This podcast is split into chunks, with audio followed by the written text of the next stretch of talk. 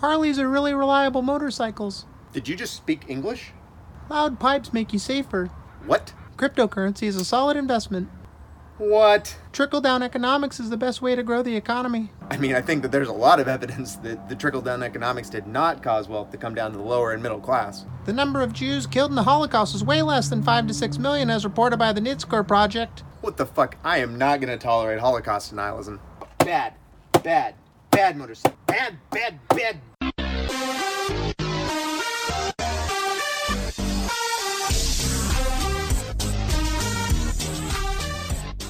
Welcome to 16 and Pregnant. Wink. I'm Alex. I'd like to talk in depth today about wobble, which is an industry term for an instability that originates from the front of a bike. Wobble has a variety of colloquial terms which you might be more familiar with, including head shake, shimmy, tank slapper for the way that it can cause your handlebars to violently smack against your tank, speed wobbles, death wobble, the Harley death wobble, Harley wobble, the Wibble Wobble. Like countersteering, a lot of motor vloggers and motorcycle resources have taken stabs at this topic, but I found most of them providing incomplete or kind of generic advice. Don't overreact, stay calm. Like, if the front end starts to wobble, don't freak out and slam the brake. So you're telling me in an emergency, I shouldn't just close my eyes and lock up both tires in a panic? Wow, you must be the Bear Grylls of motorcycles. In this video, I'm going to talk about the mechanics of wobble, recovering from it in the moment, and some advice on how to start troubleshooting the cause of chronic wobble. And we're going to learn how to do the wobble. It's like the new electric slide. One, two, three, four. Other side.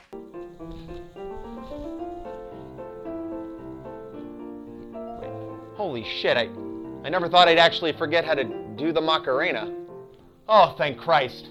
Before we dive headfirst into the cold and unfeeling waters of motorcycle mechanics, we gotta make sure that we understand some important terms. You can't have any pudding if you don't eat your meat.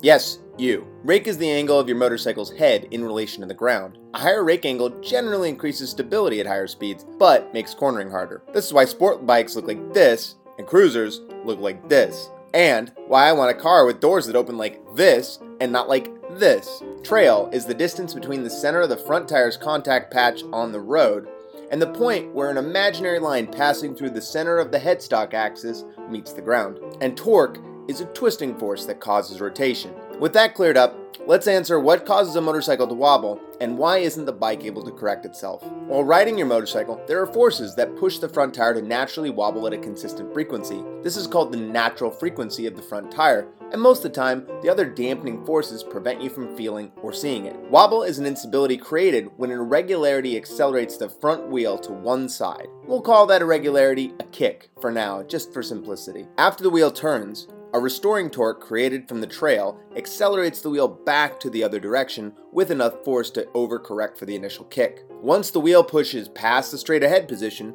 there's another restoring force created, which leads to this pendulum like wobble back and forth. If there's enough dampening forces, the bike can correct the wobble for you. The same way a swinging pendulum will eventually come to rest due to dampening from the air resistance and friction from the point the pendulum is pivoting. However, if the kick matches the natural frequency of the front tire, it amplifies the torque multiplicatively on each swing, leading to a full blown tank slapper. A simple way to visualize this is pushing someone on a swing. Pushing at the wrong moment creates a dampening effect. The swing won't go very high, but if you push with the natural frequency of the swing, they'll go higher and higher until they eventually flip. On a motorcycle, the natural conclusion of an undampened wobble is a high side. Whew, we did it, homies. We got there. We got through the hardest part. Feel free to check the comments after this video to see what aspects of that explanation I totally fucked up. Now that we got through the boring stuff, let's talk about what everyone is probably actually here to see. Recovering from acute wobble. Recovering from a wobble that comes out of seemingly nowhere is what most people are looking for when searching for information about tank slappers. And it's also the point where most motovloggers just give a half-assed or anecdotal information. There are a variety of situations where your bike might experience sudden and dramatic wobble. Potholes, bumps, painted lines, high speed, and coming down from a wheelie wrong are all some of the most common causes. If your bike starts a sudden wobble, the most provably effective strategies are to increase dampening. The first way to do this is by leaning forward on your motorcycle while maintaining consistent speed. This changes the center of mass on the bike forward, which alters the stability of the bike to change the front tire's natural frequency. This leads to incorrect timings of the kicks and quickly increases dampening. Changing speed, either increasing or decreasing, also changes the kick frequency to get the bike out of the danger zone. But make sure you do it slowly. Slowing the bike down puts additional force on the front tire and can amplify wobble or reduce traction. Of course, the generic advice of don't panic is always good, but changing your lane angle was the only demonstrable and verifiable action I found that could resolve a wobble quickly in the moment. There are a lot of other miscellaneous advice out there being preached by supposed mechanics, motovloggers, and bloggers, but very little of it seems to be backed up by data or demonstration. Once the wobble is corrected and you're back under control, return to your standard riding position to confirm the wobble doesn't return. Then you can accelerate to higher speeds and confirm a wobble doesn't develop. But if it does, congratulations! You are the proud new parent of a consistent wobble. Fixing consistent wobble.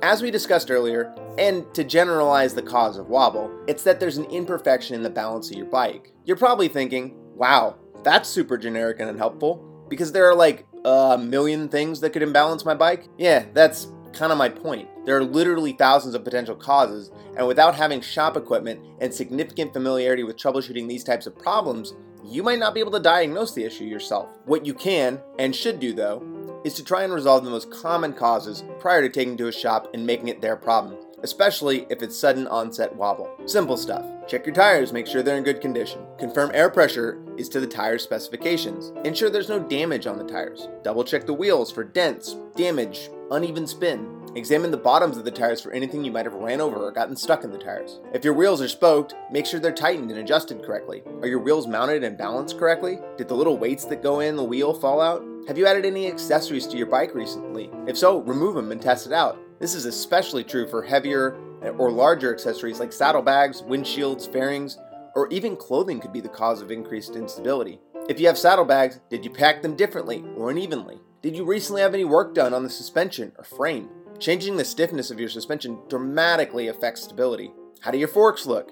Did you come down especially hard after a wheelie and maybe cause some structural damage? Alright, I just gave you a whole laundry list of shit to go check on. So that should get you started. Now, if you checked all that and you're taking advice from me, it probably means you aren't a mechanic and don't have a friend with a shop. So you should probably just give it up and take it to a professional. If you're too cheap to do that and really want to go down a rabbit hole, here are a few other videos I found that dug into the more complex issues of wobble. Wait, hold on, wait. I hear some of you thinking, what about a steering dampener to fix my wobble? Let's close out on this topic. A dampener is a pretty simple way to reduce wobble. In fact, a lot of higher CC street bikes come with them. Since we understand the foundation of what causes wobble, we know that a dampener doesn't fix the underlying instability, it masks it, which is an important distinction. Some motorcycles develop a wobble at high speeds without any specific defect or cause, simply due to the design and the rider. If this is the case, then a dampener can be an effective way to prevent wobble at those higher speeds. However, if your bike has developed an acute wobble, or a wobble or riding within speed limits, it's a sign that something is significantly reducing the stability of your bike. You could get a dampener to correct the problem, but I'd really encourage you to root out the cause and resolve that first, as whatever the root cause of the issue, it could get worse and put you at serious risk while riding. Wow, what an amazing video! Now, if the mechanics of wobble that I was talking about isn't totally clear to you, that's okay. What you're gonna wanna do is just rewind this video back to that part and watch it again, but this time, concentrate. Actually, if you're really interested in learning the nitty gritty aspects of motorcycle stability, and not just this watered down, simplified almost to an inaccurate version that I just gave, the primary source for much of this information was a book called Motorcycle Handling and Chassis Design by Tony Foale. This book goes into extreme depth and detail on the art and science of designing a motorcycle. It's very technical, but also fascinating in how he's able to break down a lot of these complex concepts. If you like this video, go ahead and download it to your computer and then re-upload it unedited to your YouTube channel and pretend that you made it. Oh, I'm not giving you permission to do that. I've just seen that a few times now. If that sounds like too much work, you could like and subscribe this video. Uh, you could check me out on Twitch. I still do streaming. As always, write fast. Take chances.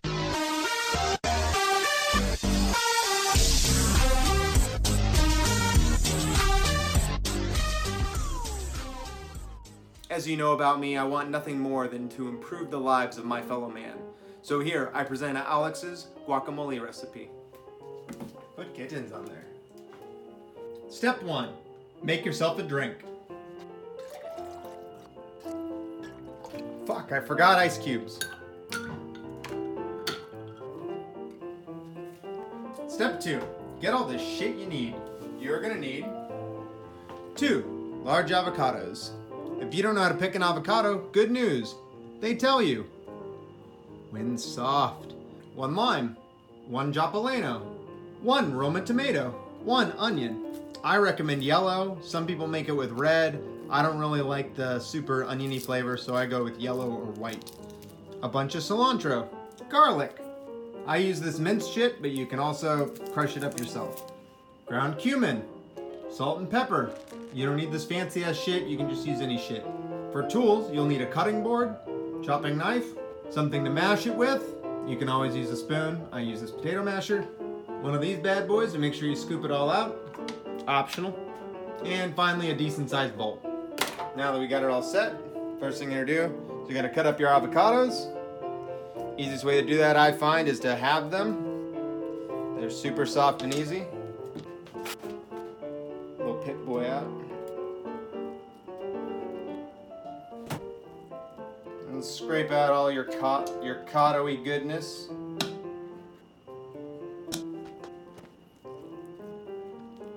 Probably should use a spoon for this. Oh, that guy plopped right out. Perfect. Yeah.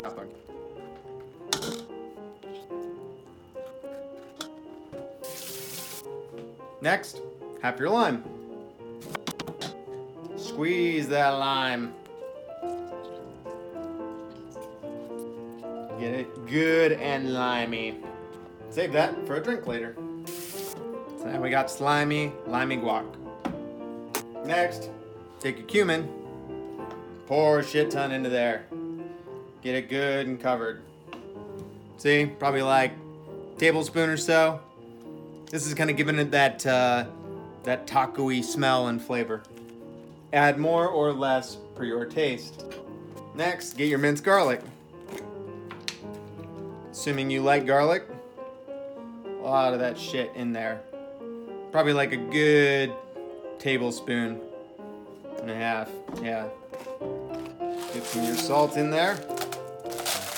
Probably do a half a teaspoon to a teaspoon of salt. Again, nice and covered. And same thing. Fair amount of black pepper. Probably, uh, probably a couple pinches of pepper. All right, now we mix and mash.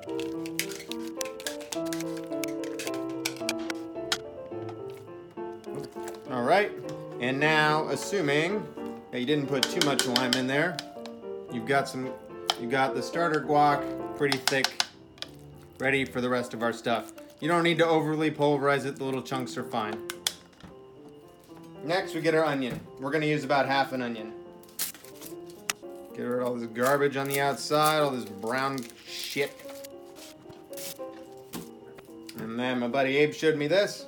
Gonna cut an onion. Basically just flower it. Leave the, the rind on. And then what you do is you chop down like that.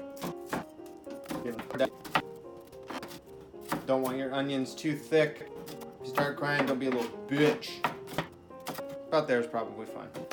Now, I don't actually like onions on most things, or I haven't at least until recently. So, but that's about as much onion as I use. That was actually a pretty big ass chunk because I kind of fucked Equals about to about a half cup of onions. Then your Roma tomato. You are actually a little bitch. You can cut it into quarters. Biggest thing with the Roma is we don't want to get all this juicy, watery shit in there because we want our guac to be thick. So we go ahead and cut out the centers of all these. Otherwise, you're gonna get some watery ass guac. Notice I don't clean up my workspace between shits. It's because we're not inefficient. And just dice these bad boys up. I find just three per side is pretty good enough for decent sized chunks.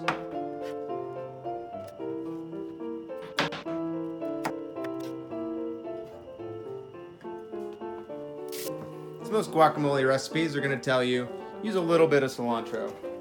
They're to say go like that. You know, put that much cilantro in. Nah, man. Key to good guacamole is the whole fucking bunch. That's how much cilantro we need. And you don't want to over chop it. You just want to get it enough so that there aren't any major kind of huge ass stems in there. Stems aren't really great. You mainly want to take that stuff out because you mainly just want the leaves. You know, it's like marijuana. You don't want a lot of seeds and stems. Alright, now we pulled the stems out. Maybe get some stems, it's not a huge deal. It's the beauty of my guacamole is it doesn't require being hyper precise. There we go. Lots. Lots of cilantro. Finally, the Jopaleno. Pro tip, never cut a Jopaleno before. Or if you just don't want to burn yourself and you accidentally scratch your eyeball later, use a glove. If you're hardcore and you like spicy, leave this all in and chop this up. If you don't like spicy, if you if you want like this is like the ultra spice mode, okay? The regular way that I do it is by removing the seeds. Okay. And I use this much. If you don't like spicy, just use half of one. If you if you can't handle this, you, there's a fucking problem. And then dice these bad boys up.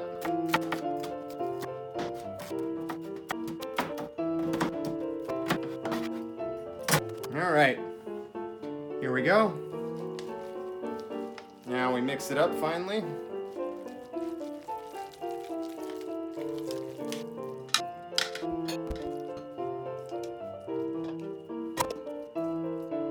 There you have it. Bomb ass fucking guacamole. And then make sure you clean up all your fucking shit before your wife comes home and screams at you.